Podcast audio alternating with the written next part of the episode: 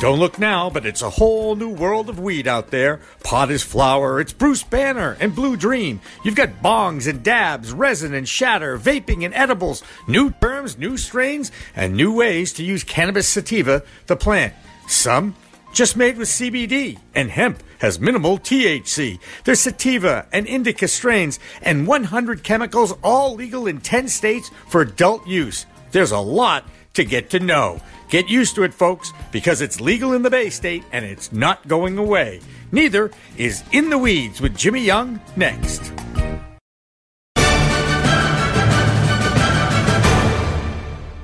Revolutionary Clinics is just one of 49 medical cannabis dispensaries in Massachusetts, but there's a reason why it's one of the most popular. It's their patient first philosophy. All day long, they teach, they educate, they communicate about this complicated plant called cannabis sativa. That's true whether you visit their Cambridge location in Fresh Pond at 110 Fawcett Street or at 67 Broadway in Somerville. Revolutionary Clinics, where the patient comes first. Well, I'm not sure I can handle the excitement, so I brought in an Irish clone of mine, Walter Sullivan. Hello, we do Walter. look like twins, don't we? Is it Walsh? Is it because he's so anti-weed or anti anything because he he's had some history with abuse? Has he not? I don't know if that's. I mean, Something's going on in the I city of Boston, I- and he's the mayor, so I'm pointing the finger at him. it takes a council. You know, I understand there's a right, city right, council we'll involved. use that for an example. Go ahead. In the sense, so you read the article, you read the stories about East Boston. Yeah. There were actually three applicants looking at East Boston. Yep. They knocked one out. Two went forward with a host community agreement that the mayor gave them. Yep. And I'd argue that was the right thing to do. The best person wins. You know, Right. Let the system figure out going through special permanent community meetings, figure out who they actually want. Yep. Well, the way that way it worked, whoever came before the zoning board of appeals first is the one that won, Right. and the other one didn't. You see the local council all, all up in arms. Well, wait a minute, because she preferred the other one. Right. Well, and you should allow both. Well, guess what? You're the one. You were one of the votes to move this zoning ordinance f- f- for, uh, forward. Don't blame the mayor for giving host community agreements. It's the city that has to look at, and, and, and I'll give an example of that in a minute. So the city requires a half a mile distance Yep. what Cambridge does, Cambridge requires 18 uh, feet distance, 1,800 feet distance between um, retail establishments. Yep. Yep. They made an exception. Their original proposal that they had for zoning required a minimum of a thousand feet for economic empowerment applicants Mm-hmm. and so and social equity applicants.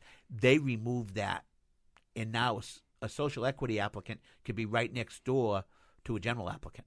And the whole idea, because they saw that these distances are causing a problem for these people.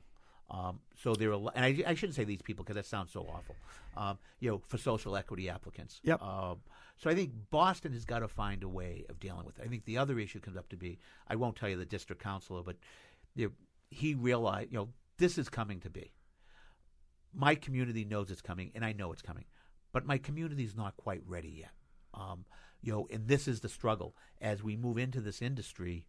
You know, where is that line? You know, people will get on board, and you'll find communities that are we'll call dry right now that will get on board because you look at the tax dollars. But I think you also have an industry rushing to get into business, so everybody's piling up, trying to get licenses everywhere, and it's just not you know the flow of it. When they did the medical um, side of the of the petition, it only allowed 35 licenses that first year, and they had to be separated out, at least one in each county. Yep. Um, and I think that way they thought would be would address the issue. Reality was within the first year we didn't even have one. Right. Um, it was just a poorly put together process by the It, administration. it goes back to education again and again and again, and it's one of the things I've been railing about on my podcast on a regular basis. There is no public service announcement about the education about the product, about the fact that there are people out there that have improved their lives through the use of this product responsibly, not irresponsibly, but responsibly. There's no public service announcements giving people the opportunity to think about both sides of the argument. There's a lot of people are making up their opinions about this based on 80 years of propaganda and prohibition. If you dive into the education, you dive into some of the evidence and the research, the science that is available out there. By the way, there is something called the internet and Google knows everything. You can just ask Google to learn about this product but that also takes effort. I never see any or hear anything in traditional media, anything positive at all about the benefits of cannabis. I mean, I think you have seen the Globe actually write articles. For some, Excuse me. Out, I'm a I'm a uh, electric electronic uh, traditional media person, not a a paper one. Neither am I. Okay, so I like I'm I'm talking strictly television and radio here. Okay, more than print. Okay, because I think the Globe has done a great job. Look what they've done for crying out loud. They've started with one guy. Now they got like five or six. They got a whole division So- because they realize that people are reading about it because that's how they're learning about it. And yeah, I actually find that I mean, I, in the agencies that I ran, Mm-hmm. um, I would get interviewed by the media, and I found is that w- one group, one station interviewed me on a, on a story we were doing, and they wrote, "This is a great story. You know, it's really nice to see what's going on." And I said, "I got to tell you something. There are a more great stories like this than there are bad stories." But the media pushes the bad ones because they're they easier to find sells, and they're it also sell. is sensational it gets the most I think- attention we get and that's human nature we we are we are intrigued with hey did you hear about this as opposed to have you heard what this uh, product has done for this person it's a big difference in the delivery of it and, And- right. and- but the media, but the media can be the they have to work harder though Of it. they have to They work hard out of it. I mean, you look at you know CBD today. yeah You look at the success it's had under the hemp side. I mean, it's sold everywhere Right. now. You know that's legal nationally now, and you can move it through states Well- well- through the through through the um, the farm act is Farm there Act. but but you say it's legal and it's and it's not you know that well, it's it's there's a question relative to how the DEA Correct. schedules it, but the you can't infuse it in foods yet but, because well, that you get into FDA issues, you Right. get into DEA issues, Yep. but you do see it's, moving happening. forward. It's you know, happening. what's they? What do they say in law? There's the law, and then there's the reality now, of reality how people is, so I right. I represent some hemp clients, and we looked at you know how we marketed and so forth. Mm-hmm. And you can you can get letters from the FDA that they have given out to different hemp hemp businesses. Yeah. you know, challenging. Well, you're calling it a drug. You can't call it a drug. You're calling it a food. You call, you know, how do you do it? Right. The reality is these letters are going out, but the FDA will tell you that How can they? Gonna, they're not going to be able to control they can't this thing. enforce it. Right. You know, it's just they have so much else going on. Right. Um, that we just can't enforce that. But I think you're looking at it. But Congress actually, when with with the latest farm bill, actually went in to address some of these issues because they said, and right, and then the guy left. Right, the head of the FDA, I think, left, and now they're waiting for this public hearing to discuss more about. Let's get some more clarity about this CBD but thing. you look today, yep, people using CBD every day. and the difference Every it day. makes every day. Every people's day. life. Yeah. And I have 90 year old every age. I was uh, uh, talking about it, and doctors, it's 90. You have people today, and this relates to cannabis in general. Yep. On the medical side, Yep. that when you do the polls, 90% of the people believe in it. Yep. If they were, if it was prescribed by a doctor, Right. the numbers drop a little bit under the system we currently have. Uh-huh. But the numbers are so high on the medical side. Yep. And the numbers on the rec side are still above 50 nationally. Right. Because people say, what is the big deal anymore? Right. Um, well, it's certainly going to be you know, more of a little little deal. it's you know. funny. The former com- a former commissioner of Boston, after the after cannabis became legal for adult use, he said to one of the commissioners at the at the CCC, saying, "I'm smelling it more than I ever did before." And I said to the commissioner, "I said, I got to tell you something. I don't know where he's been." I've been smelling cannabis since the 70s, That's and that's because of my age. I would have smelled That's on, right. on Boston Common. That's It- right. This is Take it- nothing to do with through- it being legal. Does anybody remember the bleachers in the '70s at Fenway Park? I just want to say, uh, I think we Yeah, I mean, do. so to say that you see that it's not, it's, It's not a- true. it's out there though. It's being look when people see, hey, it's legal now, and this is this leads me to the next discussion. Oh, we have other discussions. Oh my God, I think you're going to like this.